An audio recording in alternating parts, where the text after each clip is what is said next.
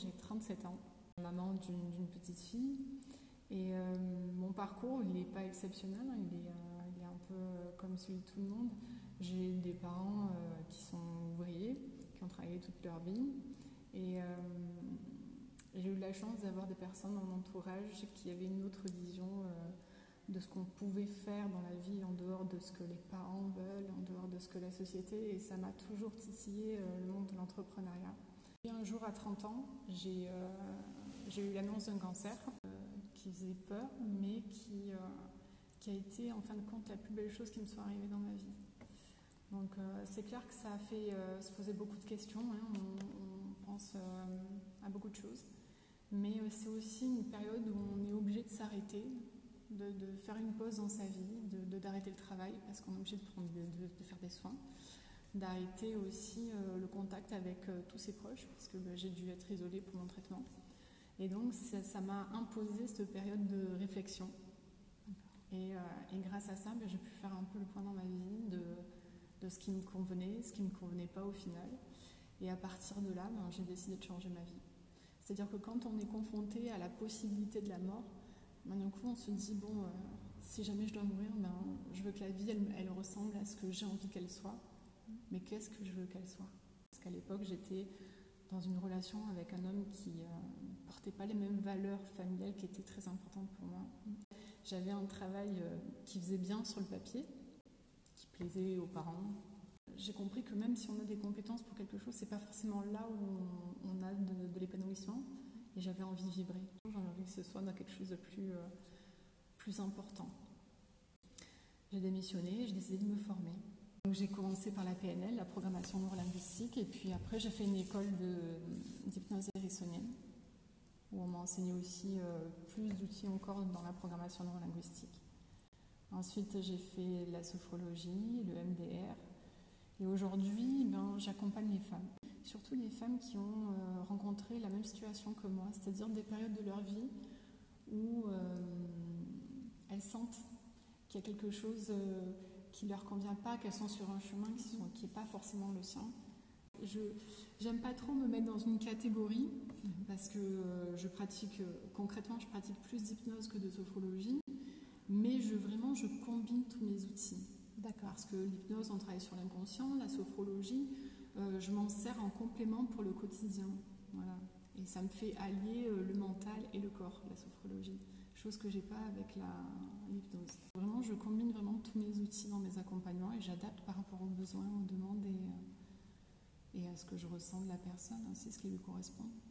Le MDR parce que, parce que des fois il y a des blocages qui sont plus lointains, plus profonds, dus à des traumas, des blessures qui sont un peu plus bah, un peu plus présente et qui crée vraiment de vrais blocages euh, chez certaines personnes par rapport dans le MDR ça sert dans tout ce qui est euh, vraiment trauma. On a euh, des accidents des agressions des viols du harcèlement. Principalement je me, suis formée sur ça pour débloquer les situations quand il y a vraiment un trauma qui est ressenti qui vraiment empêche la personne de se sentir bien. Et la sophrologie parce que la sophrologie c'est l'outil. Quand je travaillais en hypnose, je travaille surtout sur le passé, sur euh, le futur, mais par exemple, quand je travaille avec quelqu'un qui a beaucoup de peur dans son quotidien, donc je travaille à la diminution des peurs avec l'hypnose, tout ce qu'elle a vécu, toutes les croyances, toutes les choses qu'elle a emmagasinées. Mais par contre, dans ton quotidien, euh, tu vas être amené, parce que la vie, c'est ça, c'est une alternance d'événements, des bons, des moins bons, et des périodes de stress, des périodes où tu vas avoir des peurs qui vont être là. Et la sophrologie, c'est ça. La sophrologie va te permettre d'avoir des outils euh, en dehors du cabinet que tu peux emporter et réaliser dans ton quotidien. Le but de mon travail, c'est de rendre quand même les personnes que j'accompagne autonomes et pleinement acteurs de leur bien-être mhm. dans leur quotidien. Et la sophrologie me permettait ça. C'est-à-dire que là, elles deviennent maîtres de leur bien-être. C'est-à-dire qu'elles vont pouvoir euh, améliorer euh, les situations quand elles sentent qu'elles sont en colère, qu'elles sont contrariées, quand elles sentent qu'il justement il y a un stress qui est trop présent. Ben, sont des outils à leur à leur portée pour pouvoir l'utiliser dans son quotidien et ramener du calme. Tous les jours, le bien-être, c'est vrai que c'est quelque chose, c'est le, le, projet de toute une vie, d'essayer d'amener du bien-être euh, dans mon quotidien et dans le quotidien des personnes qui m'entourent, des personnes que je rencontre.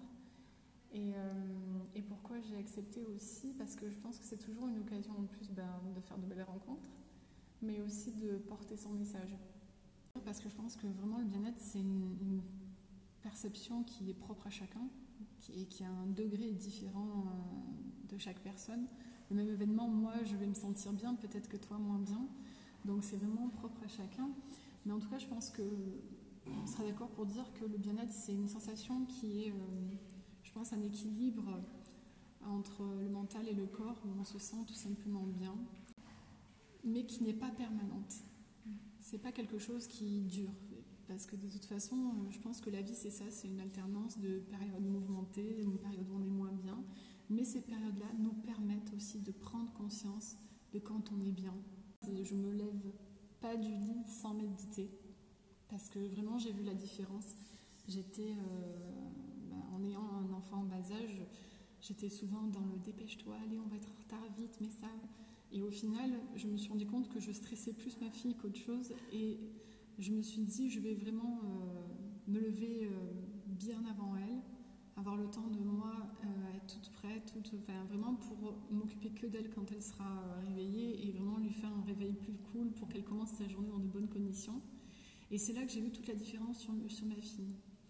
C'est-à-dire, du moment où elle se réveillait tranquillement, que sa journée commençait bien, eh bien, sa journée était différente et elle-même était différente. Elle était plus calme, plus détendue. Et du coup, je me suis servi de ce que j'ai appris d'elle pour moi. Je me suis dit, bon, je vais commencer plus tôt, mais je veux me faire du bien moi aussi. Et j'ai commencé à méditer. Et donc, euh, c'était très difficile parce que je suis une hyperactive et du coup, rester euh, immobile dans des positions que je trouvais inconfortables, c'était difficile. En fait, je me réveille et je me mets euh, ma méditation. Je fais des méditations guidées. Mais en tout cas, voilà, ça me permet d'en faire en position allongée. Et là, j'arrive maintenant à faire des méditations de une demi-heure, 40 minutes euh, sans bouger. Et voilà, après, ça devient un vrai bien-être. Et je vois la différence dans mon quotidien parce que justement, ça me permet d'être beaucoup plus euh, concentrée dans ma journée et d'être beaucoup plus calme avec ma fille aussi. Eh bien, j'ai décidé de, de, couper tout ce, qui tout ce qui nourrissait mon esprit de, de peur ou tout ce qui pouvait alimenter euh, les angoisses, et choses comme ça. Donc, j'ai coupé tout ce qui était télé ce qui est radio. De toute façon, euh, j'ai bien remarqué, donc là ça fait deux ans que je ne regarde plus un journal télévisé, et euh, j'ai remarqué que de toute façon, on est au courant de tout. Au plus tard dans la journée, à la fin de la journée, je sais ce qui s'est passé dans la France ou dans le monde. Donc voilà, j'ai pas de nécessité de m'angoisser plus que ça. mon site c'est éclaireuse de potentiel.com. Ma page, ben, c'est ma page sur Facebook que j'anime, c'est Christelle Campo euh, hypnose et sophrologie. C'est une manière qui me permet de, de faire passer des messages euh, différemment et à plus de personnes que les personnes que je rencontre au cabinet. Mais on va dire que ma mission, euh, celle que je me suis donnée, c'est vraiment d'accompagner chacun à avoir une vie qui leur ressemble. Et principalement, mon vlog, je l'ai centré sur ça. C'est comment changer sa vie de manière à ce qu'elle elle, te ressemble à manière à ce qu'elle soit en accord avec tes valeurs, avec ce qui, vibre à l'intérieur de toi, à ce qui te rend bien. Et, euh, voilà comment t'amener à, dépasser tes peurs, à arrêter de, te bloquer, l'auto-sabotage ou même de reproduire des, des situations euh, qui ne sont pas à ton avantage pour pouvoir mener une vie voilà, qui te ressemble. C'est, euh, en gros, c'est n'attends pas comme moi qu'il t'arrive quelque chose de, de, grave pour prendre conscience que la vie, elle est trop courte et qu'elle est trop précieuse. Mais surtout, voilà, c'est, si tu entends mon message, c'est demande-toi si ta vie elle te plaît et, crée-toi la vie qui, qui, te fera vibrer et qui te fera, voilà, quand tu te réveilleras à la fin de ta vie, tu diras j'ai eu une belle vie euh, remplie de tout ce que je voulais faire et, et, c'est ça, quoi. Vis une vie qui te ressemble. Euh, bien, c'est continuer, euh, continuer toujours à, à, partager un maximum de ce que j'apprends qui peut être transmis en dehors de l'hypnose ou en dehors de la sophrologie, mais des sujets, euh, voilà, des sujets, euh, voilà, comment dépasser le regard de l'autre, comment dépasser le jugement, la peur, enfin, euh, toutes sortes de sujets qu'on peut faire en dehors de, séances individuelles. Et si tu veux, je peux te montrer ben, un exercice ou deux de sophrologie qui permet comme ça d'évacuer les peurs. Si tu dois faire par exemple une prise de parole en public. Euh,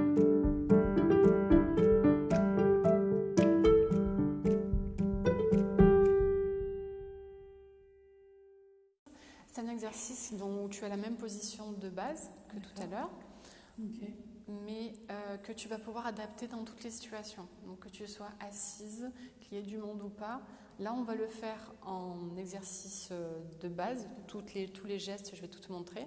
Et après, tu l'adapteras quand, euh, selon les circonstances ou ton environnement. D'accord. Ok Cet exercice, je m'en sers plutôt pour me remplir de calme.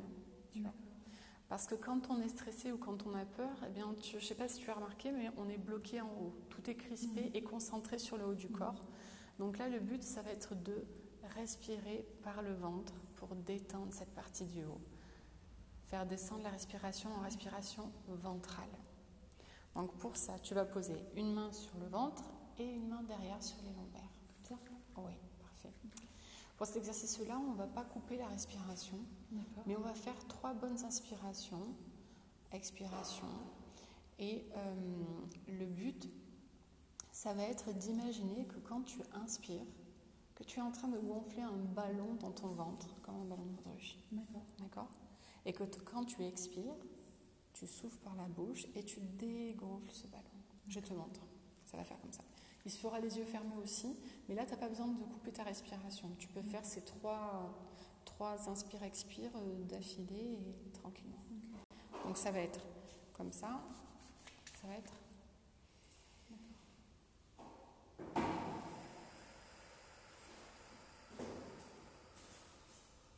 Tu vois le ventre? Et vraiment, tu te concentres pour vraiment remplir ton ventre. Il faut vraiment que tu respires du bas et que tu, expires de la même façon pour descendre ta respiration quand tu es stressé. Hmm. Et tu imagines, parce que ça c'est pour le corps, parce que l'avantage de la sophrologie c'est que justement on te ramène au moment présent. Parce que quand tu as peur ou que tu es stressé, c'est que tu appréhendes des choses dans le futur. D'accord. Mais au moment présent, tout se passe bien en général. Donc le but d'utiliser la sophrologie, c'est d'utiliser ton corps. Ça va ramener ton mental au ici et maintenant. Et ici et maintenant, tout va bien. Tout va bien. Donc, on va descendre en respiration. Donc, tu peux fermer les yeux. Tu vas imaginer inspirer par le nez, mais inspirer le calme pour te remplir de calme. Et tu souffles par la bouche en dégonflant le ventre tranquillement. Une deuxième fois. Tu inspires le calme et tu peux imaginer expirer les doutes, les préoccupations. Et tu vides.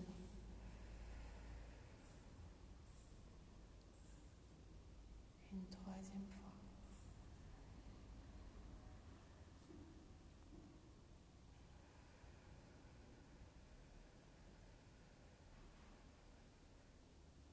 Là, tu peux lâcher tes bras, garde les yeux fermés.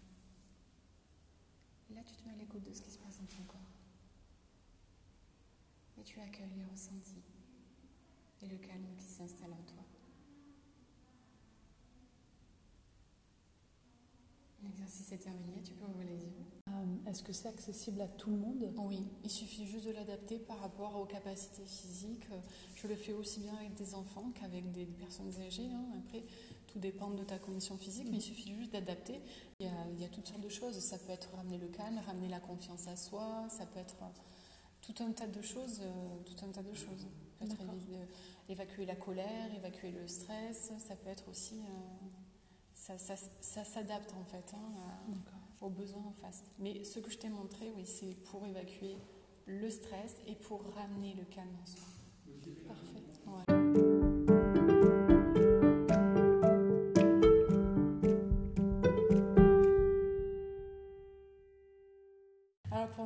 C'est... Euh, alors, euh, premièrement, c'est fait pour te maintenir en vie, hein, mais j'ai appris à la voir différemment que quelque chose de négatif. Que, voilà, quelque chose de négatif, c'est vraiment euh, une émotion qui, qui permet de, de se connaître. Mm-hmm. Euh, c'est une émotion qui permet d'être attentive. Mais c'est une émotion aussi qui me permet d'agir. Dans le sens où, sens où aujourd'hui, je ne m'arrête plus aux peurs. Le deuxième, c'est le mental. Alors ça, c'est ma partie parce que vraiment, le mental, c'est... Euh, j'ai compris que, que le mental, c'était 80% de, de ce que tu vas réaliser. Mhm. J'ai l'impression que 20%, c'est de la stratégie, des plans d'action et de l'action, mais euh, sans le mental, tu fais rien. Et, je mise tout mon travail sur ça, sur vraiment modifier l'état d'esprit, euh, le mindset et, et le, le, mental. Pour moi, c'est ce qui va diriger euh, ton bien-être, justement, ou, qui va faire que tu ne sens pas bien. Donc, vraiment, le mental, pour moi, ça a une importance capitale et, j'en prends soin euh, autant que, mon corps, que, que, tout ce qui est vital, parce que parce que c'est ce qui va me, me, permettre de réaliser mes rêves aussi. Oui. Mm. Et puis le dernier, Naître, vivre et mourir. C'est marrant. C'est marrant. Euh, oui, bah oui, bah c'est ça. C'est tout à fait ça. C'est naître, trouver ton. Enfin, moi, quand je dis ça, c'est naître, vivre, vivre ta vie et trouver ton pourquoi, trouver, euh, trouver ce qui va remplir et que tu vas avoir l'impression de te sentir vivante et de vivre justement. Et puis mourir quand on t'aura fait le tour de tout ce que tu voulais faire, tu vois, sereinement en te disant c'est bon, j'ai bien vécu, j'ai transmis la vie aussi, enfin, j'ai fait des belles choses, j'ai aussi peut-être participé à rendre le monde meilleur aussi, tu vois, mm. à, notre petite échelle. Mais si tout le monde faisait ça, je me dis, euh, c'est, tu peux mourir en paix quoi, après avoir euh, réalisé ça. Et voilà. Merci. Et voilà, c'est les trois, le jeu des, le jeu oh, des, des interviews.